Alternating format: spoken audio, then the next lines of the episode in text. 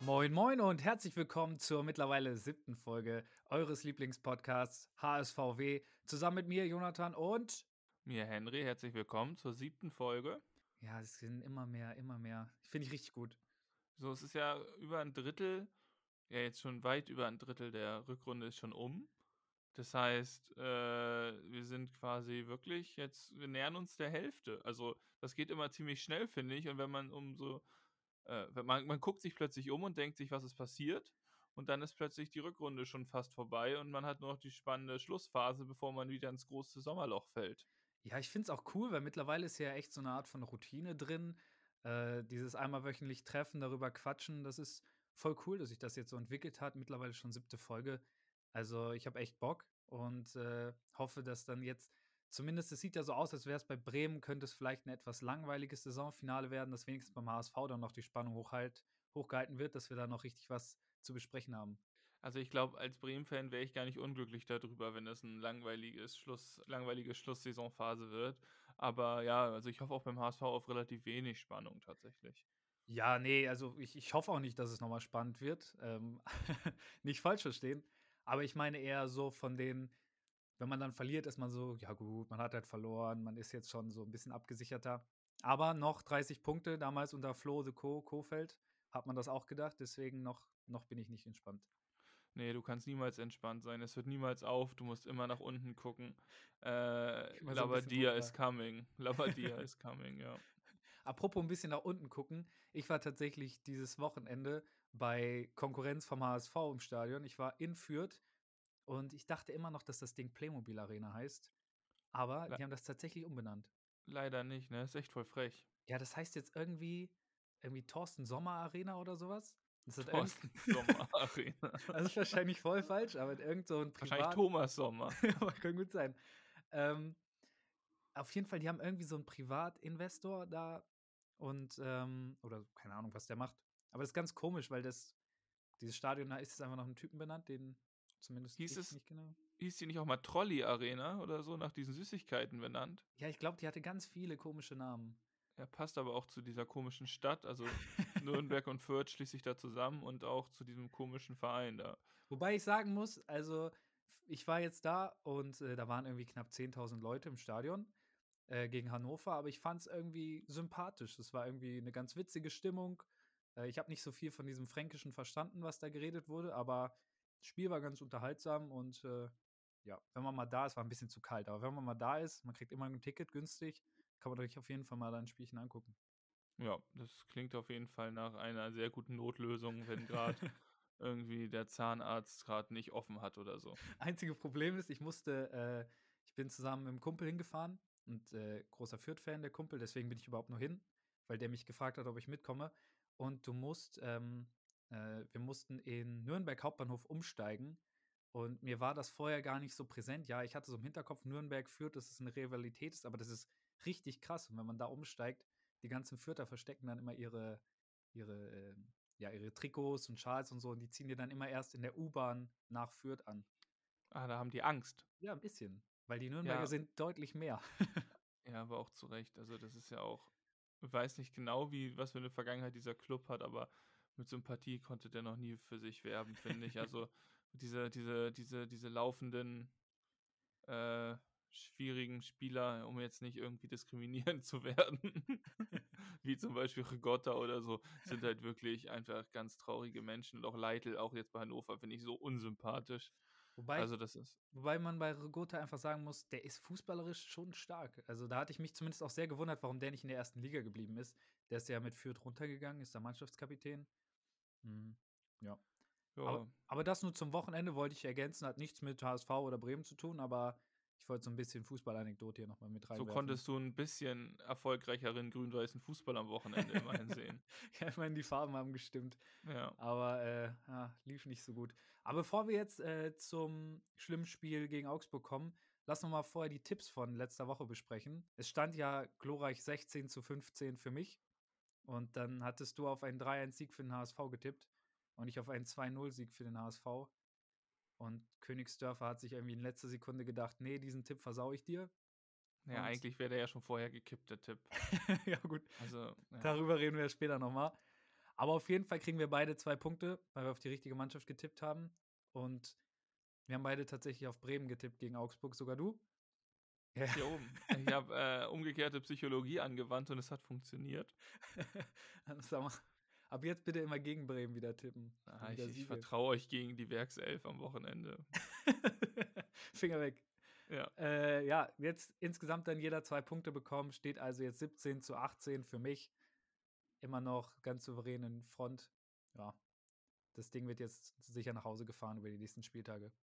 Ja, das klingt doch ähm, nach einer sehr guten Aussicht für dich. Ich bin mal gespannt, ob ich mich da nochmal ranrobben kann und dann hintenrum nochmal den, ähm, den Erfolg an mich reißen kann. Aber das, ich, ich, ich bin zuversichtlich. Finde ich sehr gut, aber dass es so spannend jetzt auch noch bleibt. Irgendwie jedes Wochenende nehmen wir relativ ähnliche Tendenzen. Mal gucken, ob sich das jetzt nochmal irgendwann wendet. Ja, hoffentlich nicht. Nee, Hoff- hoffentlich doch. Hoffentlich nicht, ist auch ein gutes Stichpunkt, äh, Stichpunkt, Stichwort zum Spiel äh, Bremen gegen Augsburg. Und äh, das war wirklich ein schlimmes Spiel. Hast du die Zusammenfassung gesehen? Ja, klar, ich habe mir sogar die ausführliche Zusammenfassung angeguckt und ich habe mir gedacht, es waren beides Abwehrreihen, die ihre Existenzberechtigung nicht haben eigentlich. Also was das für Fehler auf beiden Seiten waren, das ganze Spiel über. Jetzt noch gar nicht konkret auf Spielsituation gegangen, sondern Fehlpässe im Aufbauspiel, ganz komische äh, Sachen auch von den Torhütern jeweils. Also das war von beiden Seiten wirklich einfach äh, eine Shitshow.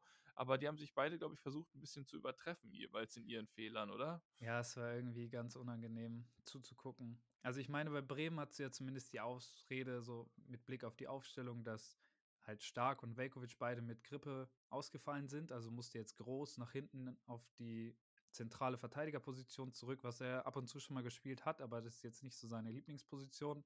Das heißt, da war man jetzt zumindest so ein bisschen umgestellt. Ein Weiser war immer noch nicht fit, sodass Bittenkurt von Anfang an ran musste. Weiser hat ja irgendwie nur die letzten 20 Minuten gespielt. Also man war auch ein bisschen neu zusammengesetzt, aber trotzdem, was man da sich teilweise für Slapstick-Aktionen geleistet hat, Pavlenka wieder irgendwie den Gegenspieler angeschossen.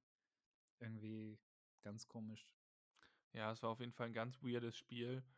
Ähm, auch irgendwie von der Qualität, auch also eigentlich, wenn so viele Fehler sind, könnte man ja denken, es ging gut hin und her, aber es war auch trotzdem fußballerisch einfach wirklich kein gutes Fußballspiel. Nee. Also es war einfach irgendwie ein Spiel, wo man sagt, so das sollte man nicht irgendwem zeigen, wenn man Werbung für die Bundesliga machen möchte. ja, ich meine, erste Halbzeit war ja zumindest noch viele Großchancen, auch für, für Werder vor allem, ähm, wo dann Rafa Gikiewicz ab und zu einfach gut hält, muss man ihm lassen. Ähm, da war zumindest dann noch für aus Bremer Sicht so gut Spannung drin, war gut. Aber dann ab zweiter Halbzeit war es eigentlich echt Vollkatastrophe. Ab dem Moment, wo Augsburg den zweiten Treffer hatte und dann die Fünferkette hinten reinlegt und sich nicht mehr bewegt, das ist dann halt, ja, war ein nicht schön anzusehendes Fußballspiel dann. ja, dann lass mal chronologisch anfangen.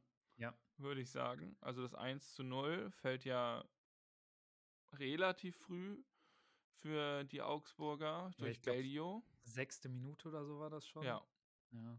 Also nicht so früh wie, ich meine nur nicht so früh wie das in der zweiten Halbzeit, aber trotzdem halt früh. Ähm, Ja, sehr durch. Bellio, der da sich gut durchsetzt gegen Marco Friedl, soweit ich noch mich Ja, erinnere. Friedel. Wo Marco Friedl halt nicht sonderlich gut, finde ich, aussieht, weil er überhaupt nicht ins Laufduell kommt und dann Bellio den trocken ins äh, Tor nagelt. Ja, beziehungsweise Friedel ist ja so eigentlich noch gut zwischen Tor und ihm und dann muss er da irgendwie früher die Grätsche auspacken oder irgendwas, irgendwie seinen Körper zwischen Ball und Tor kriegen. Aber das kriegt er ja gar nicht gebacken. Und dann kann äh, Belmo irgendwie so im Fallen schießt er den da ja dann gut rein, sein erstes Saisontor für Augsburg. Ja, macht er dann im Endeffekt gut. Generell, der Spiel, Spieler hat die ganze Spiel eigentlich immer relativ gut zu dem Ball abgeschirmt, so Körper dazwischen gestellt. Relativ stämmiger Spieler ja. Macht er in der Situation ganz gut und dann steht es super früh schon 1-0. Ja, das war ein super Spielzug irgendwie. Und ähm, daran, davon hat sich aber Bremen nicht wirklich beeindrucken lassen. Bremen ist, hat weiterhin nach vorne oder hat versucht halt Druck zu machen und Augsburg hat sich auch alles andere als sattelfest erwiesen. Da erinnere ich mich an diese Riesenchance von Niklas Schmidt. Ja, wo dieser Vega ihm quasi einfach Genau. in den Fuß spielt und er steht dann eins gegen eins vom Torwart. Und ich bin mir immer noch nicht sicher, war der schlecht geschossen? Also war der einfach schlecht geschossen oder war der einfach sensationell gehalten? Der war schlecht geschossen, da war kein auch, Gikiewicz ne? mehr dran. Doch, doch, Gikiewicz war auf jeden Fall noch dran. Der ist Ja? Ja, ja, Gikiewicz war noch dran, gab auch Ecke. Aber ich glaube trotzdem, der hätte den auf, äh, auf einen kurzen Pfosten schießen müssen. Ähm, Er hätte ihn auf jeden Fall reinmachen müssen. Ja, und ich meine, vorher gab es ja auch schon die Chance von Füllkrug, der den da irgendwie so reindreht und den hält Gikiewicz dann auch gut. Ähm, und dann hat Augsburg aber auch einfach gemerkt, okay, wir stehen hinten echt unsicher und haben dann diesen Vega direkt ausgewechselt irgendwie zur Ja. 15. oder sowas. Und dann kam Bauer und irgendwie mit der Einwechslung von Bauer wurde das dann hinten viel stabiler bei Augsburg. Ja, Das das, war war auf jeden Fall eine gute Einwechslung, hat ein gutes Händchen erwiesen. Und ähm, Enrico Maaßen und dann ging es halt ein bisschen stabiler weiter, aber das war auch wirklich ein Fußballspiel, wo man sich wirklich nicht viel angucken konnte. Also ich weiß nicht, ich würde lügen, wenn ich in der Zusammenfassung mal drei Pässe am Stück gesehen hätte, die angekommen sind. Ja, ich meine, ich habe ja das ganze Spiel gesehen, das war wirklich, äh, ja, es war nicht schön zum Anschauen. Beziehungsweise in der ersten Halbzeit waren wenigstens noch dann so viele Patzer der Abwehrreihen drin, dass du immer so ein bisschen unter Spannung warst. Und so fällt dann ja auch das 1 zu 1. Man hat dann eine Flanke von außen von Bittenkurt und Gikiewicz und, oh Gott, jetzt wird es ganz schwierig. Guevileo, wird das Ja. ausgesprochen? Ja Ja, haben dann ja irgendwie totale Absprachefehler. Dieses Leo wird anscheinend nicht gehört. Irgendwie geht dann keiner von beiden hin und Stay muss am Ende einfach nur den Kopf hinhalten. Also da eigentlich auch ein geschenktes Tor dann.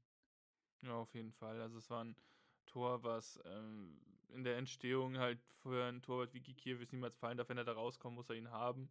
So auch wenn der Geoleo, äh, Geoleo nie so den, nicht so den perfekten, äh, den, nicht den perfekten Eindruck macht, aber trotzdem muss den einfach Gikiewicz irgendwie haben oder rausboxen, was auch immer. Ja, wenn du halt rauskommst, dann musst du halt 100% rauskommen und dann musst du halt alles in die Waagschale werfen und notfalls halt deinen eigenen Innenverteidiger mit umboxen.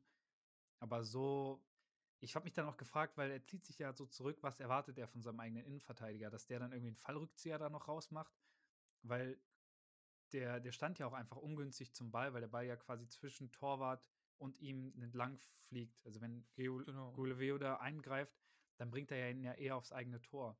Deswegen war es einfach schwierig. Ja, es war wahnsinnig schwierig. Ich denke da auch einfach als Vergleich an eine Szene von, war es Barca gegen Valencia oder war es Barca gegen Real, weiß ich nicht. Und da ist ein Testegen rausgekommen und ist einfach mit dem Knie zuerst auch in Kunde, also in seinen eigenen Mitspieler gesprungen, Ja. wo man sagt, so, das ist, da muss ein Torwart einfach machen, weil das Priorität hat. Natürlich jetzt nicht so überbrutal, aber halt so im Zweifel so, dass, er, dass man das in Kauf nimmt zum gewissen Grad. Und da, äh, das, das ging gegen Kiewitz da komplett ab. Ja. Ähm, dann in der Folge gibt es noch mal eine äh, Chance durch Duxch. Und äh, Augsburg kommt aber auch noch mal zu einer Großchance, als dann Christian Groß irgendwie auch, auch schlecht angespielt wird von Pipa, den dann aber auch noch schlechter verarbeitet und dann Demirovic frei auf Pavlenka zulaufen kann. Also hier wieder Fehler der Abwehrreihe. Den hält Pavlenka dann zumindest noch ganz gut, aber ja, generell ist die erste Halbzeit dann einfach geprägt von vielen Aussetzern in den Defensivreihen und man geht mit einem 1 zu 1 dann in die Pause, wo ich jetzt als Werder-Fan sagen müsste, äh, schade, dass Bremen da nicht mehr draus gemacht hatte. Dafür hatten sie viele Großchancen, wo man dann hätte eigentlich auch mehr machen können. Ja, das ist, äh, da kann Bremen dann froh sein, dass sie nicht in einer prekären Abstiegssituation stecken, sondern dass sie einfach so im Mittelfeld rumdümpeln und diese Punkte jetzt nicht so dringend brauchen, als dass man sich dann noch langfristig für dich hoffentlich ähm, Sorgen drum machen muss. Ja, vor allem, wenn du dir dann anguckst, also das hatten die, hatte der Kommentator während des Spiels gesagt, Bremen hat bei den Expected Goals auf die Saison gesehen, haben die irgendwie, ich glaube, irgendwie etwas über sieben mehr geschossen, als erwartet sind. Also war eigentlich eine relativ effiziente Mannschaft, die viel aus ihren wenigen Chancen gemacht hat. Und in diesem Spiel hat sich das so ein bisschen umgekehrt. Also da hatte man vor allem in der ersten Halbzeit schon viele Großchancen und hat einfach nichts genutzt. Was aber auch einfach an Gikiewicz lag, der alle Sympathien mal beiseite gelegt, Antisympathien, äh, einfach einen guten Tag hatte und gut für Augsburg hinten gehalten hat, bis auf den einen Schnitzer da. Ja, aber da muss man auch zu Bremen sagen, also es ist ja auch bei Union so, also es ist ja dieser Expected Goals Wert, der hat ja dann auch ein bisschen was mit Performance beziehungsweise, beziehungsweise Overperformance zu tun. Und wenn du jetzt ein Aufsteiger bist, dann ist es halt so, dass du vielleicht dann in der ersten Halbserie ein bisschen overperformst, was ja auch der Fall war bei Bremen. Also das kann man, glaube ich, jetzt nach einem Drittel der Rückrunde schon fast so sagen, was die äh, Punkteausbeute anging teilweise. Und das ist halt ähm, viel mehr, jetzt sieht er sich ein bisschen normalisiert langsam, ne? Und das merkt man einfach ein bisschen. Ja, ich meine, im Nachhinein, man muss jetzt nicht sauer sein, war, war einfach, ist unglücklich gelaufen, aber dafür hatte Bremen auch viele Spiele, wo, wie du es gesagt hast, wo es einfach gut lief, wo man auch Glück hatte. Und man hat jetzt zum Glück eine Ausgangslage, in der man dann nicht auf jeden einzelnen Punkt achten muss. Und dann sind solche Spiele halt jetzt auch normal, dass die kommen. Ich meine, es war ja vorher schon klar, dass das ein enges Spiel wird. Und ja, sowas kann einfach passieren. Ja, das ist auf jeden Fall richtig. Was dann nicht passieren sollte für Bremen, ist das, was kurz nach der Halbzeit dann äh, der Abwehr unterläuft. Und zwar kassiert Bremen innerhalb von wie vielen Sekunden? Oder zu wenigen auf jeden Fall. zu wenigen Sekunden Gegentor. Das war auf jeden Fall bitter, um ja. so auszudrücken. Demirovic, also es ist ja eigentlich ein Konter, also der Angriff beginnt ja irgendwie, die Bremer Verteidiger stehen dafür, fast der Mittellinie und dann ist aber noch lang genug Zeit, eigentlich das Ding irgendwie zu unterbinden. Demirovic lässt dann aber stark irgendwie so ein, zwei Spieler aussteigen, legt ihn zur Seite. Meier hat irgendwie gar keinen Gegenspieler mehr und schafft es dann wirklich so die letzte Lücke, die da zwischen dem reingrätschenden Pieper und Pavlenka ist, zu finden. Und dann, ja, steht es direkt nach Halbzeit, Halbzeitanpfiff 2-1 und die perfekte Ausgangslage für Augsburg, die ja die drei Heimspiele vorher auch schon immer mit einem Torunterschied gewonnen haben. Wenn sie diese Führung haben, dann können sie sich halt sehr, sehr gut hinten reinstellen. Schieben sie den Block vor, Fünferkette und dann wird es halt für eine Mannschaft wie Werder Bremen super schwierig, sich noch Chancen zu kreieren. Auf jeden Fall maximal effizient, wie Augsburg da vorgeht jetzt in der Rückrunde und auch die Punkte holt, die sie holen müssen und sich jetzt ja auch schon ein kleines Polster nach unten ähm, hingebaut haben zu den vier unmittelbar oder fünf ganz, ganz unten Gefangenen. Ja. Und ja. Ja, da ist ja jetzt dieser, vor allem jetzt durch diesen Sieg, ist dieser klare Cut entstanden. Augsburg hat jetzt, glaube ich, auch irgendwie, was sind das? Ich glaube, sieben Punkte Abstand oder sowas. Ich glaube, die haben 38 und Hertha dürfte, glaube ich, nee, 28. 28, ja, ich glaube 28. Hertha 20. Ja, also acht Punkte so. Da ist es auf jeden Fall klar, wer, bei wem es jetzt akut um Abstiegsnot geht. Ähm, ja, Augsburg fährt das Spiel dann nach Hause. Es gibt eigentlich kaum noch groß nennenswerte Chancen für Bremen, noch vereinzelte Schüsse, aber jetzt nichts Krasses mehr. Es gibt noch ein, zwei Aufregerszenen, wo Mitchell Weiser dann äh, aus meiner Sicht, gut, mit der Werder Bremen-Brille halt gefault wird. Ähm, aber unser aller Lieblingsschiedsrichter Zweier ja überhaupt kein Interesse hat, sich das irgendwie anzugucken. Im Strafraum? Ja, ja, im Strafraum äh, wird er dann getroffen auch. Relativ rüde vom, von den Beinen geholt. Äh, muss man wohl auch nicht geben, aber trotzdem generell die Spielführung von, von Felix Zweier, auch was ich gelesen habe, war ich nicht der Einzige, der damit sehr unzufrieden war, weil man hatte irgendwie das Gefühl, der verliert das Spiel. Irgendwie hat das dann nur noch vor sich hinlaufen lassen, hat nicht mehr auf die Spiele eingegangen. Das war irgendwie ganz schwierig. Ja, aber es passt ja zu Felix Zweier und seiner Karriere und seiner Spielführung generell in seinem Leben. Also, was der schon für Spiele gepfiffen hat, das ist ja skandalös.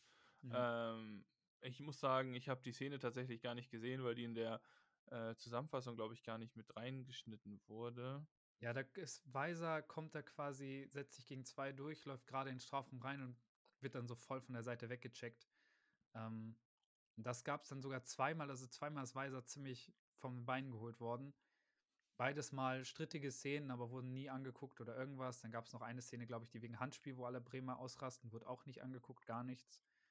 Ja. ja, gut, also im Keller wird sich das ja auf jeden Fall angeguckt. Ja, aber zumindest aus, aus, als Fansicht war das sehr unverständlich, was dann da passiert ist.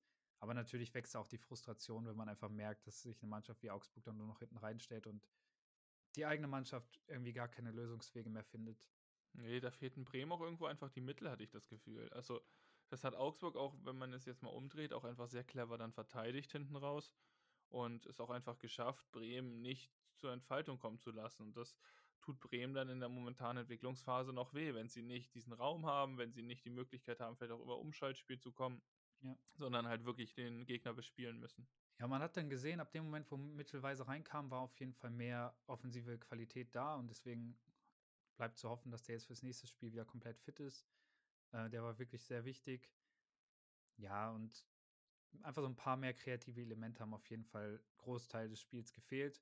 Trotzdem Bremen jetzt Elfter, elf Punkte immer noch Abstand auf den Abstiegsplatz. Also eigentlich, wenn man das vor der Saison gehört hätte, vollkommen okay. Äh, man hat aktuell mit dem Abstieg zumindest noch nichts zu tun. Und ja, bleibt zu hoffen, dass das auf jeden Fall auch so bleibt. Da bin ich mal sehr gespannt, was Bremen noch die letzten Spieltage da rauszaubern kann. Ihr seid ja einiges gewohnt an der Weser von 30 Punkten und noch ungefähr 10 Spielen zu gehen. Also das wird auf jeden Fall, glaube ich, äh, hof hoffentlich, weil ich fände es witzig, wenn es nochmal knapp wird, dann hätten wir im Podcast noch ein bisschen mehr Spannung und noch ein bisschen mehr Verzweiflung auf Jonathans Seite, aber ich glaube ehrlich nicht, gesagt auch muss. nicht. Dafür sind auch einfach die anderen zu schwach unten. Ja, ich, ich, ich kann mir nicht vorstellen, dass dann noch ein anderes Team außer den aktuellen fünf mit reingezogen wird. Wozu ich noch gerne äh, kurz was sagen würde, ist, dass im Anschluss an das Spiel Gikiewicz, wie auch schon im Hinspiel, sich wieder mit den Bremer Fans anlegt. Das hat er doch schon im Spiel gemacht. Ja, ja, im Spiel schon, danach aber nochmal, dann kommt es ja auch zur Auseinandersetzung. Gikiewicz droht danach irgendwie im Interview damit, die alle zu verklagen. Ähm, die Bremer, finde ich, komplett berechtigt sagen, Junge, was ist denn mit dir? Warum musst du denn auch jedes Mal wieder da quasi dich so provokant positionieren und unsere Fans dumm anmachen? Ist so einfach unnötig mit der Vergangenheit auch schon, mit dem Hinspiel. Da sind irgendwie so, weiß ich nicht, da kann ich einfach auch persönlich nicht nachvollziehen, warum man als so handelt, wie der handelt. Natürlich wird er während eines Spiels beleidigt, vor allem mit dieser, dieser Vorgeschichte aus dem Hinspiel. Aber als Fußballprofi, ja, muss man aus meiner Sicht darüber stehen. Das ist, gehört leider zum normalen Ton, dass gegnerische Fans einen auspfeifen oder beschimpfen, wenn man da steht. Aber so wie der sich verhält, finde ich, geht es nicht. Also ich finde es okay. Also ich muss ehrlich sagen, ich finde das eigentlich ganz, also habe ich ja auch schon letzte Folge, glaube ich, gesagt, ne, als wir drüber ja. gesprochen haben. Ich finde das irgendwie auf irgendeine Art auch einfach cool, wenn es so eine gewisse, so eine äh, Arch, Arc Rival, Arch Nemesis Sache gibt manchmal. Und ähm, es fing ja schon, glaube ich, an, als dann Ginkiewicz nur, nur rauskam, wurde er ja schon von den äh, Bremer Fans laut ausgepfiffen und ja, alles. Klar. Und dann so, fällt sofort das Tor für Augsburg. Und dann geht er natürlich auch mit den äh, Händen an den Ohren, also nicht Richtung er hat sich ja nur in deren Richtung gedreht. Aber ich finde das irgendwie, das ist doch immer noch Emotion. Also ich finde es okay, weil es hat nichts mit dem Spiel zu tun. Also es verändert ja nichts am Spiel selber. Und ist ja nicht so, dass er, also es ist ja keinerlei Gewalt im Umlauf. Also ich finde Ja, also klar, ist jetzt kein Weltuntergang, aber trotzdem dann am Ende sich dahin zu stellen und allen mit einer Klage zu drohen, aber selber dann im Spiel irgendwie diese Ich höre euch nicht Geste zu machen oder die auszu, Shin, so, so quasi Zeigefinger vom Mund mäßig. So, ja, weiß ich nicht, ob man sich dann noch so danach groß beschweren sollte.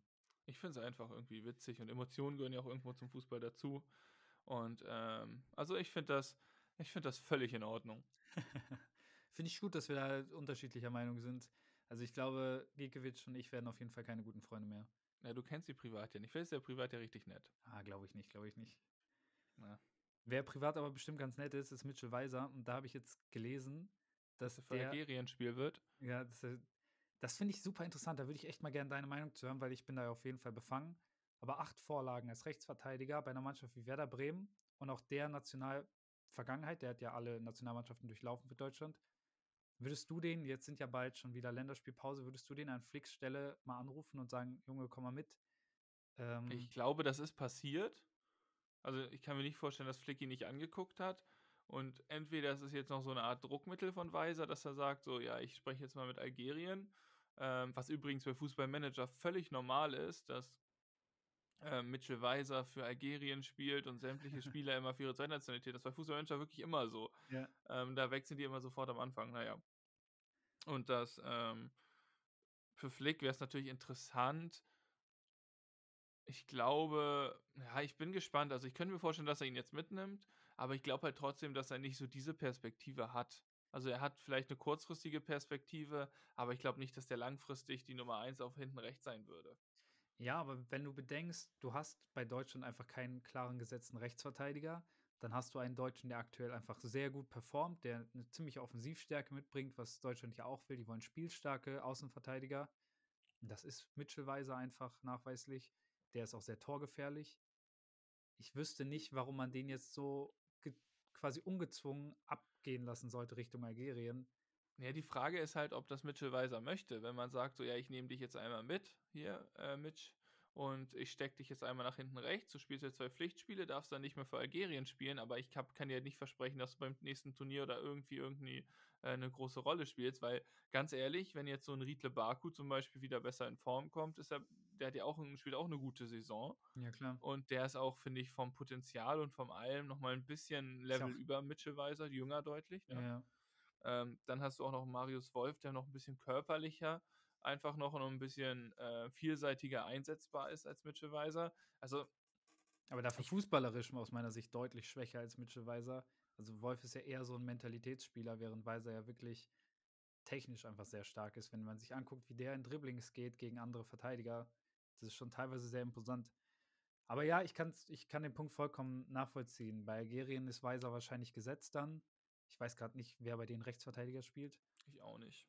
Ähm, aber Mitchell Weiser könnte da ja auch rechtes Mittelfeld spielen, das ist ja auch möglich.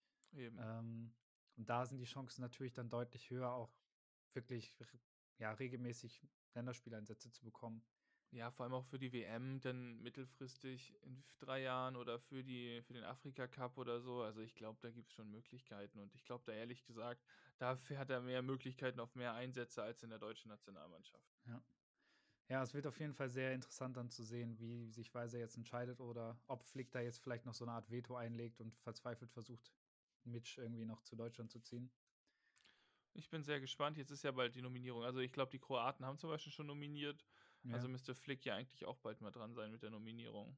Ja, da sind ja noch ganz andere Namen im Umlauf. Deswegen zum Beispiel Malik Chow oder so. Also sind ja oder Flick hat ja auch angekündigt, dass er sich ein bisschen umgeguckt hat und ein paar neue Leute mitnehmen möchte. Deswegen wird auf jeden Fall interessant. Ähm, ja. Interessant und danach können wir auch zum HSV-Spiel gehen. Nur noch ganz kurz. Fand ich jetzt auch, es waren jetzt die irgendwie so die Wahlen, irgendwie so die Sportlerwahlen in Bremen, so wo die Auszeichnungen vergeben wurden. Und da sind jetzt zwei Themen größer geworden. Einmal, dass Werder Bremen die Mannschaft des Jahres gewählt wurde, wo ich mir auch gedacht habe, wer, wer stellt da die Konkurrenz da? Also ich weiß nicht mehr, ob es überhaupt eine andere Mannschaft überhaupt nominiert war. Ähm, ja, muss ja. Ja, und haben die das die Jahre vorher etwa nicht gewonnen? So, wer war das? Wie gesagt, Bremer SV oder Oberneuland da. Diese Regionalliga-Truppen. Immer so ganz stark deprimiert für Werder Bremen, wenn dann wieder Oberneuland das Ding geholt Oder Bremen 2. oder vielleicht die Frauenmannschaft. Ich weiß nicht, ob da Männer und Frauen zusammen in einer Kategorie sind.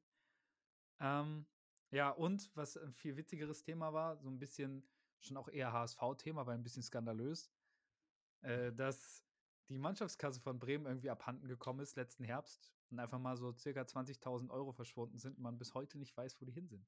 Max Kruse, der hatte bestimmt noch Schlüssel und der braucht noch ein bisschen Geld für sein nächstes Pokerturnier. Wäre mein Guess. Habe ich auch gedacht. Und jetzt liegen die irgendwo in irgendeinem Taxi, das durch Bremen fährt. genau, das glaube ich auch, wo er gerade, ja. Nee, ähm, also glaube ich schon, dass das äh, möglich ist. Ja, das ist auf jeden Fall nur als witziger, witzige Story, die diese Woche sich ereignet hat, dass das nochmal aufgekocht ist. Und ich habe nur gelesen, dass Ole Werner sich dann jetzt auch dazu geäußert hat und meinte, das wäre jetzt kein großes Thema für ihn gewesen, weil eigentlich relativ klar wäre, bei den Gehältern von der Mannschaft hat wahrscheinlich niemand damit was zu tun. Aber dann trotzdem irgendwie skurril, wie sowas aus der Kabine einfach verschwinden kann. Und ob die da wirklich einfach so eine Geldkassette rumliegen haben, wo einfach 20.000 Euro in Bar drin liegen, das ist ja auch eigentlich abstrus. Ja, das kann ich mir auch irgendwie nicht so wirklich. Ich weiß nicht, ob die dann vielleicht mit, äh, mit Rollies oder sowas bezahlen oder mit Autos. Weil 20.000 in 500er Schein ist halt auch schon einfach so 40 500er Scheine. Ja, ich glaube, das ist halt so wie frei parken beim Monopoly. Immer wenn du irgendwie eine Strafe bekommst, musst du das halt da reinklatschen. So, keine Ahnung, 100 Euro, weil du fünf Minuten zu spät zum Training gekommen bist oder sowas. Ja. Und das wird dann halt da in der Kabine gesammelt und wahrscheinlich dachte nie jemand, dass das wirklich so ein Gefahrenpotenzial darstellt, dass jemand die mitnehmen könnte denke, das haben die einfach unterschätzt. Und wenn es jetzt jemand gemacht hat, äh, Hut ab. Also ich muss sagen, es ist, das ist eigentlich dann, nee, aber ganz ehrlich, also wenn es jetzt jemand geholt hat, der es wirklich braucht, es ist ein ja. Verbrechen ohne Opfer. Ja, ich meine, was, was machen denn die Außer die Spieler mit 20.000? Das ist für die ja wahrscheinlich echt nicht viel. Ja, vor allem als Mannschaft zusammen. Die gehen, machen dann den Mannschaftsabend da mit Familie und allem drum und dran, schätze ich, und zum Saisonabschluss oder im Trainingslager oder so? Oder ja. spenden die das mal? Wahrscheinlich, wahrscheinlich würden die jetzt, wenn die klug sind, sagen sie, ja, das sollte eigentlich gespendet werden, das Geld. so ich glaube eher, dass das für die Weihnachtsfeier oder sowas dann ist immer. Ich meine, das ja. ist ja schon im Herbst weggekommen, deswegen weiß nicht, für was sie dann immer sammeln. Aber denke eher für so ja, Mannschaftsevents. Ja, auch wahrscheinlich äh, Verein, also Mannschaft inklusive ganzer Staff und so, Ja, ne? ja. Also auch Backoffice und so, schätze ich mal. Naja, wird wohl äh, sich noch ein bisschen ziehen, bis man weiß, was da passiert ist. Oder vielleicht wird man es auch niemals erfahren. Aber auf jeden Fall interessant. Und ich denke, in Zukunft wird das Geld dann vielleicht etwas sicherer gelagert. In der Bank zum Beispiel könnte man denen als Tipp geben. Es gibt sowas wie eine Bank, wo man das Geld an hinbringen kann, da wird es eingezahlt und da kann man sich einfach physisch mitnehmen. Ja, das solltest du vielleicht mal so als kleinen Tipp den Jungs in Bremen mitgeben. Ja, das mache ich. Ähm, wem man keinen Tipp mehr mitgeben muss, ist dem HSV am letzten Wochenende. Denn die schaffen es, den ersten FC Nürnberg mit 3 zu 0 zu Hause irgendwie standesgerecht zu besiegen. Ja, ich meine, das war einfach komplett verdient, souverän. Ja, selbst als Bremer muss man da sagen, das war einfach ein gutes Heimspiel vom HSV. Ja, das war ganz, also das heißt gut, also am Anfang, es war nicht so wirklich zwingend am Anfang von den Torchancen her. Der HSV hatte gute Spielanteile. Nürnberg hat auch ein bisschen am Anfang noch, finde ich, gegen den Ball, auch das ganze Spiel über eigentlich gegen den Ball gut gearbeitet, hat es aber nicht geschafft, sich wirklich klare Torchancen rauszuspielen, ähm, sondern ist da viel mehr in so Halbchance-Situationen gekommen, ohne aber wirklich zwingend und gefährlich zu werden. Ich glaube aber, ähm, spätestens mit dem 1 zu 0 wurde dann sozusagen ein bisschen, oder war der Damm gebrochen und der HSV konnte auch ein bisschen befreiter wieder aufspielen, nachdem sie jetzt ja auch ein, zwei Spiele in Folge, Meinst du zu unentschieden, oder was? ja, genau. Aber sie haben jetzt 1-1 gegen Darmstadt und davor haben sie gegen. War Heidenheim direkt davor? Boah, ich glaube schon. Aber Nee, da war noch gewonnen. eins zwischen. Um, um, um. Da müssen wir noch mal kurz schauen. Äh, Live-Recherche hier in unserem Ja. Lieblingspodcast. Wo ich gerade nicht mehr sicher bin. Oder war das direkt davor? Da bin ich mir nämlich wirklich gerade unsicher. Oder war das Nee. Braunschweig-Spiel da? Nee, jetzt bin ich ganz durcheinander. Nein, nein, nein, nein, nein, nein. Halt, stopp. Braunschweig war Braunschweig war ganz. Rostock? Nee, das war auch ganz wann anders. Mit Bielefeld. Bielefeld. Ja, Bielefeld zu Hause war noch dazwischen. Ja, aber da hat der HSV doch gewonnen. Ja, Ja. Also Ja, ein, einmal unentschieden. einmal unentschieden nach dem einmaligen Unentschieden. Ähm, Nach dieser langen HSV Durststrecke. musste der HSV auch wieder gewinnen und das haben sie dann auch. Dann war mit dem 1 zu 0, wo es wirklich ein vorzüglicher Freistoß von Jean-Luc Dompe war, der den Ball da über die äh, Mauer zirkelt, neben den Pfosten ins Tor, wo der Kommentator in der Zusammenfassung ja auch so einen dummen Autowitz gemacht hat. Ich weiß nicht, ob, du deswegen die ganze Zeit so ja, grinst. ja, ja. So, die kann er auch besser als Autofahren oder so. Ja. Sagte er mit dem Augenzwinkern. Er hat wirklich noch das Wort Augenzwinkern dann noch gesagt. Naja, das war auf jeden Fall ganz funny. Und Ja. dann auch der Torjubel, den können wir vielleicht nochmal kurz ähm, jetzt im Laufe des Spiels behandeln, da wo er sich das Trikot von Mario Vuskovic holt ähm, und den das hochhält und ins Rund zeigt, der soll auch im Stadion gewesen sein jetzt, ähm, weil jetzt am Freitag ursprünglich ja die nächste Verhandlungsrunde sein sollte im Dopingprozess, aber der, das wird jetzt wieder um eine Woche verschoben und das ist alles auch wahnsinnig, mittlerweile völlig absurd, was das für Dimensionen annimmt. Also diese Unklarheit, irgendwie widersprechen sich ja alle. Ähm, ja. Und am Ende wird es wahrscheinlich so sein, dass es sich einfach die Dopingagentur ähm, nicht leisten kann, dass da ein Freispruch oder sowas zustande kommt. Und deswegen wird es wahrscheinlich einfach eine äh, aus Prinzip eine Verurteilung geben. Das ist momentan mein Tipp, weil alle Sachen werden ja konsequent abgeblockt von der. Aber wäre es denn im Bereich des Möglichen, dass Vuskovic am, also jetzt bei der nächsten Verhandlung auch, also gibt es da schon einen Urteilsspruch dann oder ist es jetzt nur noch eine Beratung? Also, dass, dass es auch wirklich die Möglichkeit gäbe, dass Vuskovic diese Saison noch zum HSV zurückkehrt? Also ich glaube, sagen wir, also es ist, soll sehr unwahrscheinlich sein, dass der HSV ähm, diese Saison noch auf Vuskovic zurückgreifen kann. Ähm, und was er für eine, Sch- also es ist halt momentan alles möglich. Ähm, es wird aber noch mit keiner Entscheidung gerechnet, weil es halt einfach sehr verhärtete Fronten gibt und weil sich irgendwie die WADA da keine Blöße geben will und weil es da auch immer neue Argumente von den Verteidigern gibt.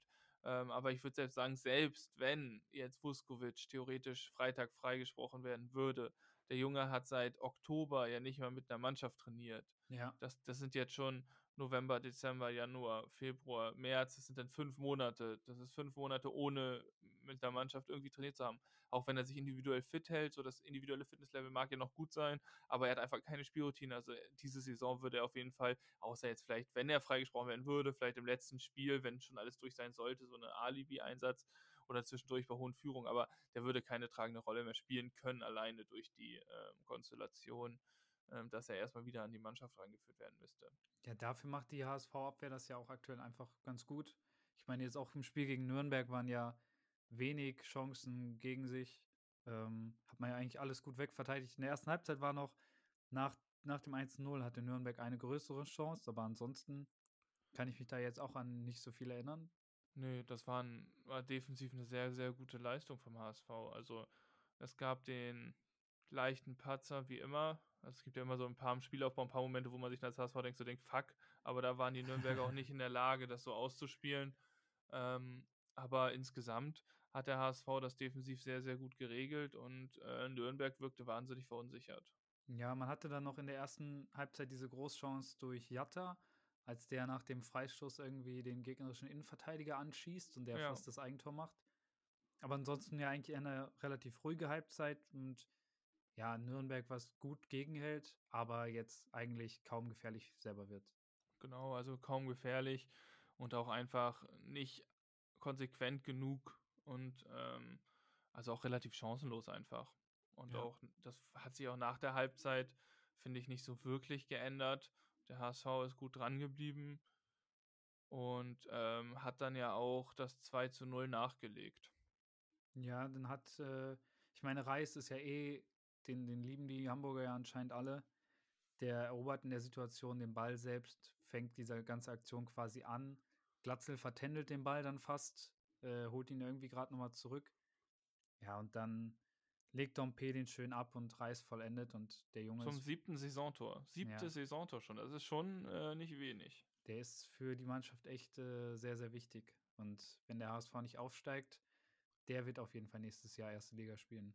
Der wird auf jeden ja, das wird er auf jeden Fall. Dafür, also ob es jetzt in Deutschland ist, ist eine andere Frage. Ja. Aber der hat eine Qualität und der hat sich dieses Jahr auch nochmal entwickelt. Das ist wirklich. Also ich glaube, der ist der beste Spieler in der zweiten Bundesliga momentan. Kurz nach Jan-Niklas Beste wahrscheinlich, aber ja, die beiden dürften sich da. ja, aber Jan-Niklas Beste auch nur, auch nur aufgrund des Nachnamens wahrscheinlich. nee, aber was reißt er auch mit Ball, was er für eine Übersicht hat, wie er auch gegen den Ball kämpft, mit dem Ball, was für eine Technik der hat. Und das ist einfach wirklich auch sausympathisch, der Kerl. Äh, der wohnt auch, glaube ich, tatsächlich, tatsächlich gar nicht so weit weg von mir hier irgendwo in Hamburg. Oh, das heißt, ihr seid Nachbarn?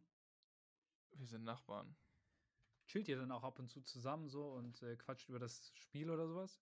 Ähm, ja, wir, wir, wir, ich meine, Holländisch ist ja auch fließend, nein, aber er wurde ähm, ja auch schon mal in einer Kneipe, wo ich mit einem Kumpel ab und zu hingegangen bin, das ein oder andere Mal gesichtet, wo er dann zum Beispiel mit Miro Muheim nach dem Spiel nochmal war und nochmal ein Bier getrunken hat oder sowas. ähm, das ist auch ganz sympathisch. Also der wohnt hier auch irgendwo in der Gegend. Wollen wir dann zum 3 zu 0 kommen, zum vermeintlichen 3 zu 0? Ja, glaub... du meinst zum Skandal. Also ja, also wir können die Situation ja kurz beschreiben. Glatzel kriegt den Ball in Lauf gespielt, ähm, läuft Richtung Tor. Der letzte Verteidiger von Nürnberg, Schindler ist es dann, kreuzt ihn. Ja. Glatzel legt sich den Ball vorbei, ist ja eigentlich durch.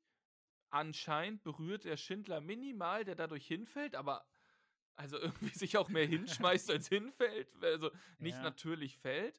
Und Glatze schiebt souverän 1 zum 3 zu 0 und darauf entscheidet sich der Videoassistent. Also ich habe ja wieder eine sehr dicke HSV-Brille auf, wo ich auch erstmal, also ich war in Berlin das Wochenende, ähm, ich habe in der U-Bahn laut geflucht, ähm, wo dann meine Freundin auch noch meinte, was ist denn? habe ich gesagt, ja, ist egal.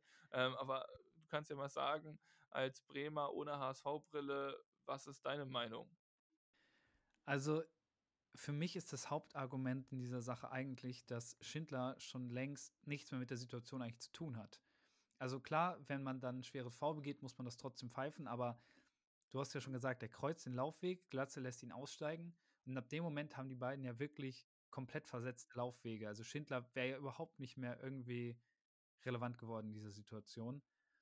Ähm, und dann so eine leichte Berührung quasi so zu werten, dass Glatzel dann das Ding zurückgepfiffen bekommt, finde ich jetzt eine sehr, sehr harte Entscheidung.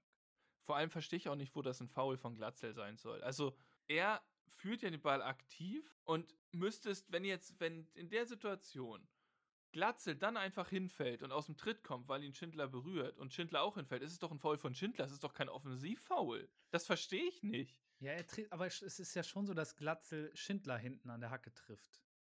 Und ich glaube, wenn, wenn jetzt die Rollen umgekehrt gewesen wären und Schindler wäre zum Beispiel gegnerischer Stürmer gewesen, glaube ich, hätte man schon einen Elfmeter auch geben können, weil der einfach aus dem Tritt gebracht wurde. Aber konkret auf diese Situation finde ich es dann doch schon sehr, sehr hart. Aber wenn du dir anguckst, was für Bilder die da zeigen, der Videoassistent, ich finde, man sieht keine eindeutige Berührung. Also, die eindeutig, also ich finde diese eindeutige Fehlentscheidung, weil wenn du die so leichte Berührung jedes Mal pfeifst, dann hast du doch im Mittelfeld 10.000 Freistöße pro Spiel. Ja, ja also klar. ich verstehe das nicht. Also Es ist- ganz ehrlich. Beim Tor legst du dann halt nochmal die Superlupe drauf, genau wie bei Elfmetern. Also bei weitem nicht jedes, jeder Kontakt im Strafraum wird gepfiffen wie im Mittelfeld oder so. Da ist ja dann immer nochmal ein besonderes Augenmerk drauf. Ähm, ja, weiß ich nicht. Also ich hätte ihn nicht gepfiffen und ich kann es verstehen, dass du dich aufregst. Ähm, vor allem, äh, du hattest vor der Aufnahme das schon mal angesprochen, irgendwie scheint das mit den Fehlentscheidungen und Nürnberg irgendwie auch so ein bisschen Tradition zu sein. Ja, vor allem mit deinem Lieblingsschiedsrichter Felix Zweier im Hinspiel. Das könnt ihr euch mal alle angucken, wenn ihr einmal im Internet sucht. Ähm, HSV Nürnberg, also das Hinspiel, also Nürnberg HSV, das hat HSV 2 zu 0 gewonnen. Und da ist eine Fehlentscheidung getroffen worden. Da rutscht halt irgendein Nürnberg-Innenverteidiger im Strafraum aus.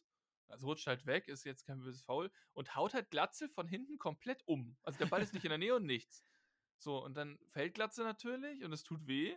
Und Felix Zweier entscheidet auf Stürmerfoul von Glatze. und der Videoassistent schaltet sich nicht ein. Ich dachte so, hä? Also müsst ihr euch mal angucken. Guckt euch das mal an, das findet man auf YouTube oder auch auf Twitter. Ja, ich glaube, Felix Zweier hat dann einfach vorher Tipico-Schein selber gemacht und dann gemerkt, Mist, das äh, könnte hier ein bisschen ausufern. Ja, Ja. Der, der, der Schiedsrichter ist ja eine Sache an sich, dass er noch pfeifen darf, ist eh Skandal für sich. Genau, aber zum Glück hat der HSV sich da, war das nicht spielentscheidend, der HSV hat weitergemacht und dann in Form von Ramsey Königsdörfer dann noch das 3 zu 0 nachgelegt, quasi mit dem Schlusspfiff, ein langer Ball. Königsdörfer tänzelt da noch ein bisschen durch die Nürnberger Abwehr und schiebt ihn dann auch relativ souveränes lange Eck ein. Sehr traurig für meinen Tipp.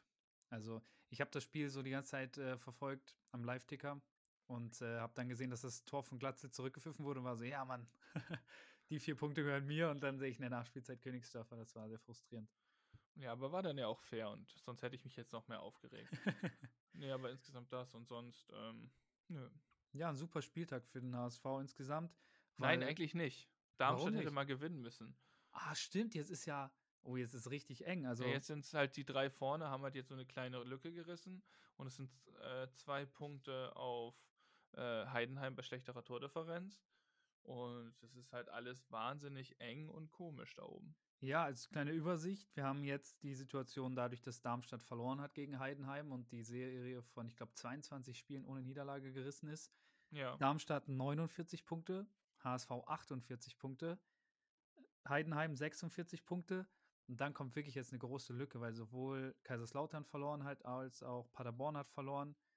Die, da kommt dann erst Paderborn mit 39 Punkten, also 39 zu 46. Das heißt, da oben dieser Dreikampf ist jetzt eigentlich jetzt final vollkommen eröffnet.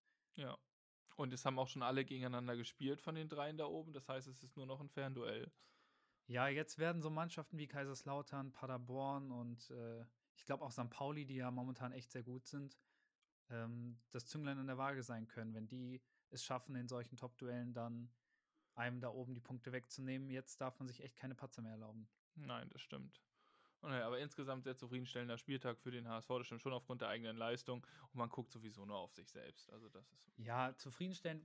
Ich meinte jetzt auch eigentlich damals so, als ich gerade eben gesagt habe, sehr gut, weil vor allem diese Lücke zu Platz 4 jetzt echt groß ist. Also klar, Relegation möchte man auf gar keinen Fall spielen, jetzt auch mit Blick auf letzte Saison. Man möchte direkt hochkommen, aber jetzt ist natürlich, die drei sind jetzt als feste Gruppe da oben eigentlich ziemlich festgesetzt.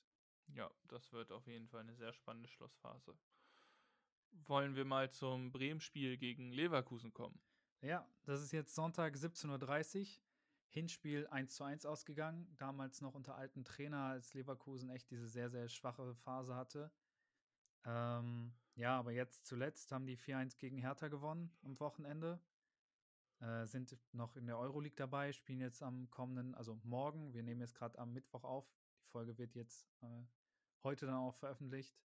Ähm, spielen morgen am Donnerstag noch Euroleague gegen Budapest. Sind am Achtelfinale drin. Und eigentlich generell aktuell ganz gut drauf. Ja, das ist äh, eine sehr gute Truppe mit Xabi Alonso, haben die auch einen Trainer, der sehr viel Wert auf Ballbesitz, Ballbesitz, aber auch auf spielerische Lösungen legt. Und das sieht man auch in der rechten Seite, die einfach nur brutal ist mit Frimpong und Diaby. Also da äh, erwartet Bremen auf jeden Fall ein schwieriges Spiel. Ja, ich habe mir nochmal die Zusammenfassung gegen Hertha von denen angeguckt. Und Diaby und Frimpong, die haben die zu zweit so auseinandergeschraubt, Hertha. Und dann hat man auf der anderen Seite das Pendant mit Florian Wirz, der auch zentraler dann auch abrutscht quasi. Ähm, das ist so eine brutale Offensive, vor allem wenn die ins Laufen kommen dürfen, wenn die kontern dürfen, wenn die ein bisschen Platz kriegen, dann kriegst du die eigentlich kaum noch gehalten. Und mit Blick jetzt auch auf Bremen hat man auch nicht die Spieler, die da hinterherkommen können. Also wenn du dann siehst, dass ein Jung in Laufduell mit Diaby müsste oder ein Mitchell Weiser äh, auf der anderen Seite, das sind keine Jungs, die Sprintgötter sind. Deswegen, das könnte echt verheerend werden. Ähm, ich hoffe einfach, dass Bremen dieses, was, was Bremen ja eigentlich gut kann, ist gegen Mannschaften zu spielen, die auch den, den, den Anspruch an sich selber haben, dominant aufzutreten, was Leverkusen ja auch hat. Dass Bremen vielleicht das ein bisschen für sich nutzen kann und deswegen selber auch zu einigen Chancen kommt, aber insgesamt wird das auf jeden Fall ein sehr schwieriges Spiel. Bin ich auch. Gibt es eine Verletzten-Situation noch bei Werder Bremen jetzt? Ja, in Bremen ist aktuell Grippewelle, äh, die umgeht. Also aktuell jetzt Trainingsauftakt haben verpasst Marco Friedl, Romano Schmid und Christian Groß. Sind alle drei krank. Äh, letztes Spiel haben ja auch Niklas Stark und Velkovic verpasst. Da habe ich jetzt gelesen, dass Velkovic ist, hat jetzt wieder am Training schon teilgenommen. Stark ist noch nicht wieder fit ganz. Ähm, also jetzt vor allem mit Blick auf die Innenverteidigung, wenn man jetzt sieht, Friedel und Groß beide krank. Stark trainiert auch noch nicht wieder mit der Mannschaft. Velkovic ist gerade wieder eingestiegen. Also bis auf Pieper ist jeder der Innenverteidiger aktuell eigentlich nicht ganz einsatzbereit. Ähm, das wird auf jeden Fall eine Herausforderung und da muss man die Daumen drücken, dass die Bremer sich rechtzeitig wieder auskurieren. Vielleicht kann man mal sagen, was, vielleicht kann man schon ablesen, was so die Tendenz ist dann zum Wochenende, wenn du jetzt einfach mal deine Startaufstellung droppen würdest. Ja, also im Tor wie immer natürlich Pavlenka. Der hatte zwar jetzt wieder ein, zwei interessante Szenen gegen Augsburg dabei, aber da wird sich nichts mehr dran ändern. Ähm, dann der einzig fitte Innenverteidiger Pieper, denke ich mal, ist gesetzt. Und dann wird es halt einfach, ja, kann man jetzt schwer abschätzen, wer halt bis dahin gesund ist. Velkovic hat jetzt wieder mit der Mannschaft trainiert, das heißt, ich denke mal, der ist rechtzeitig fit. Ähm, den, den tue ich dann auf jeden Fall noch in die Dreierkette und dann muss man daneben gucken. Stark trainiert es anscheinend individuell. Also könnte sein, dass er rechtzeitig wieder fit ist, dann würde der in die Mitte gehen. Ähm, ich gehe mal davon aus, wenn Friedel jetzt gerade krank geworden ist, ist der eher draußen. Also würde ich aktuell mit einer Dreierkette aus Stark, Pieper und Velkovic rechnen. Aber natürlich mit einem großen Fragezeichen dahinter, ob wirklich alle bis dahin gesund sind. Dann äh, rechts hoffe ich, dass nach den 20 Minuten gegen Augsburg jetzt Mitchell Weiser wieder von Anfang an spielen kann. Dann links Jung. Und dann kann man in der Mitte mit, ja, wenn Groß halt krank ist, spielt man auf der 6 mit Gruev. Und davor dann Stay und Bittenkurt wahrscheinlich. Schmidt zwar jetzt in letzter Zeit ein paar gute Spiele gemacht, aber Bittenkurt von der Hierarchie noch deutlich über ihm. Und dann im Doppelsturm Lücke und ja, Duxch. Ja, das klingt wenig überraschend, aber sehr interessant, wie es dann wirklich hinkommt. Äh, vielleicht könnte es ja auch so sein, dass wenn jetzt mehr Innenverteidiger ausfallen als jetzt gehofft, dass dann so ein Jungen auch in die Innenverteidigung slidet und Buchanan auf links rutscht, ja. weil der ja auch tempotechnisch vielleicht noch eher mit Frimpong und Diaby mithalten kann, aber der hat natürlich gar keine Spielpraxis auf dem Niveau, ne? Ja, also ich meine, Buchanan durfte ja die letzten Wochen kaum ran, hat in der, in der Hinrunde eigentlich ein paar okay Spiele gehabt, deswegen habe ich nie verstanden, warum der gar keine Einsatzzeiten mehr kriegt. Aber Jung kann Innenverteidiger spielen, so deswegen notfalls zieht man den auf jeden Fall auf die linke Innenverteidigerposition und dann muss Buchanan halt so ein bisschen so einen Kaltstart machen. Ja, da bin ich mal sehr gespannt. Ähm, kommen wir dann auch mal zum Thema Kaltstart. Es ist kalt draußen und es ist auch bestimmt noch kalt im nördlichen Teil von Baden-Württemberg, da wo der KSC spielt, in Karlsruhe. Wow, so eine gute Überleitung. ja, auch kaum konstruiert. Ähm, der HSV spielt Sonntag in, um 13.30 Uhr beim KSC. Der KSC hat seit 2015 ähm, irgendwie ein Problem mit dem HSV. Weiß ich auch nicht wieso. Aber die haben irgendwie, wir wohnen seitdem in deren Kopf auch ohne Miete zu bezahlen. Das ist wirklich ganz, ganz schlimm, was die sich da immer rausnehmen und was die so denken. Wahnsinnig unsympathischer Verein, hässliches Stadion, hässliche Stadt, also ganz, ganz schrecklich.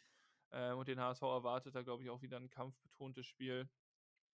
Eine Mannschaft, die jetzt relativ gut in Form ist insgesamt. Ja, die Ähm, haben die letzten 4 Spiele alle gewonnen. genau, gut in Form, haben vorne 'n Mikkel Kaufmann, der letztes Jahr den noch beim HSV gespielt hat. Der trifft jetzt auch regelmäßig und macht Scorer. Also, es könnte 'n spannendes Spiel werden. Ja, KSC ist ja mittlerweile im absolut gesicherten Mittelfeld, haben jetzt letztes Wochenende 2:0 gegen Rostock gewonnen. Ähm, ja, für die ist es einfach nur noch die Saison ausklingen lassen, eigentlich jetzt schon. Ich meine, so ein bisschen Restrisiko ist natürlich da, die werden immer noch fighten, aber, ähm, die haben sich schon abgesetzt jetzt von den unteren Vereinen, so Regensburg und Braunschweig. Äh, und wenn man sich deren Kader anguckt und auch die Scorerwerte, ist schon beachtenswert, wen die da in den eigenen Reihen haben, weil die haben, äh, Wanicek, denke ich, äh, sagt ja auch was. Der ist zentraler Mittelfeldspieler und der hat diese Saison schon 8 Tore geschossen und 8 vorbereitet. Und das ist so der absolute Shootingstar der Karlsruher. Und neben Kaufmann dann vorne spielt auch noch Schleusner. Der hat auch Ja. schon 8 Tore und 6 Vorlagen. Also die haben echt äh, ein paar gute Jungs in den eigenen Reihen. Die haben sehr gute Jungs in ihren eigenen Reihen. Und das wird wirklich auch eine Aufgabe für die HSV-Verteidigung, da äh, die KollegInnen in Schach zu halten und äh, mehr oder weniger dann auch versuchen, das eigene Spiel durchzuziehen. Also ich glaube, das wird ein sehr hitziges und schwieriges Spiel. Ja. Und mit Gondorf haben die KSC-Jungs dann auch noch einen schönen Ex-Bremer als Mannschaftskapitän. Ich glaube, der hat noch besonders Lust, dann dem HSV einen reinzuwirken. Ja, da bin ich mal gespannt. Also Jerome Gondorf, ich glaube, der kann nicht wirklich Fußball spielen und der stolpert da seit ein paar Jahren über Plätze. Ey, das ist so ein souveräner Sechser, der spielt das so gut. Besser als groß, sagst du? Nein, groß, groß ist eine Macht. Okay, Wenn der nicht in die Innenverteidigung rein muss, dann kommt da keiner dran vorbei. gut. Ähm, beim HSV gibt es tatsächlich jetzt noch also eine kleine Verletzungsupdate, so dass ähm, Bascho Schonlau irgendwas am Knöchel hat wohl und deswegen heute nicht komplett mittrainiert hat. Also das ist auf jeden Fall noch, ähm, könnte ein Problem werden, aber ich schätze nichts Größeres, eine reine Vorsichtsmaßnahme. Also das stand halt einfach nur, dass er das Training abgebrochen hat. Und Bakriata hat wohl eine Erkältung. Ja, okay, was jetzt mit Blick auf die ähm, Aufstellung, wer denkst du, könnte da vielleicht auch als Ersatz in Frage kommen, wenn Schonlau wirklich auffallen, ausfallen sollte? Wäre dann Montero eine, eine Muss Option? ja. Also es, irgendwann gibt es ja keine Option mehr. Also wenn wir jetzt, wollen wir einfach mal gleich zur Aufstellung kommen? Ja, komm noch. Also ich kann dann erläutere ich das gleich nochmal. Also im Tor natürlich Daniel Heuer Fernandes, der beste Torhüter der zweiten Bundesliga. Hinten rechts, glaube ich, rutscht ähm, Haier nicht wieder rein. Ich glaube, er macht nochmal Katterbach hinten rechts, weil das letzte Woche so gut geklappt hat. ja. Ähm, aber wir haben gar nicht unsere Aufstellung diesmal gesprochen, machen wir nächste Woche wieder. Ähm, rutscht Katterbach wieder hinten rechts rein, weil der hat es wirklich gut gemacht und das hatte auch Walter noch als ähm, auf der Pressekonferenz gesagt, dass er auch viel damit plant mit diesen Inverted ähm, Fullbacks da, dass mit, man mit links sozusagen noch Flanken aufs Tor gefährlicher spielen kann von rechts. Ja. Und dann denke ich, der wird rechts spielen, Katterbach in der Innenverteidigung. Ich glaube, Sebastian Schonlau wird spielen. Ich glaube, das ist eine reine Vorsichtsmaßnahme jetzt. Und links wird Jonas David wieder spielen in der Innenverteidigung und hinten links wieder Miro Muheim. Wäre es ansonsten vielleicht auch eine Möglichkeit, äh, Meffert ähm, eins nach hinten zu ziehen, wenn Schonlau ausfällt? Ich glaube, Meffert ist auf der 6 zu wichtig. Also, wenn man Spiele gesehen hat, wo der HSV ohne Meffert, auskom Meffert auskommen musste, da fehlte es schon ein bisschen an Struktur und dann, also, das ist natürlich schon ein sehr, sehr großes Risiko. Montero hat es bisher nicht gut gemacht gegen Heidenheim. Aber ich schätze schon, dass der eher dann reinrutschen würde. Wäre natürlich wahnsinnig bitter. Oder Aber ich meine, du hast jetzt gerade Haya rausrotiert. Ach stimmt, den könnte man auch in die Innenverteidigung rutschen, da hast du recht. Das ist ja auch seine Lieblingsposition auf dem Papier. ähm, hast recht, Haya hatte ich gar nicht mehr auf dem, im, im Kopf als Innenverteidiger, aber der könnte natürlich auch reinrutschen, neben David spielen, wo ich auch nicht so glücklich drüber wäre, aber das werden wir sehen und ich glaube, der Walter wird dann eine gute Aufstellung finden. Auf der 6 wird natürlich Meffert spielen und jetzt glaube ich, wird er wieder im 4-3-3 spielen, nachdem ich letzte Woche ja falsch das 4-2-4 angekündigt habe. Ja. Ähm, und dann wird der Reis und Benesch das Spielen haben. Links Dompe, der halt wirklich seit Wochen richtig gut, also jetzt nach dem Unfall sich wieder ein bisschen berat, berappelt hat und jetzt auch wirklich gute Spiele zeigt. gut in Fahrt gekommen ist. Anscheinend. oh Gott. nee, finde ich in Ordnung. Ähm, der gut in Fahrt gekommen ist, den lasse ich dir. Danke. Und ähm, der auch die Karlsruher Abwehr vor Probleme stellen kann. Vorne Bobby Glatzel und vorne rechts Baccariata. Ich glaube auch, dass die Erkältung ihn nicht bis zum Wochenende aus dem Spiel nehmen wird. Und ansonsten hätte man ja auch mit Königsdörfer einen adäquaten Ersatz auch da. für einen Königsdörfer einen adäquaten Ersatz oder man nimmt auch einen Nemeth und versucht dann mal vielleicht eine andere, ein bisschen andere Spielmöglichkeit aufzuziehen. So. Also da hat der HSV mittlerweile offensiv auf jeden Fall viele Möglichkeiten. Gut, dann kommen wir doch mal zu den Tipps diese Woche. Ähm, möchtest du anfangen?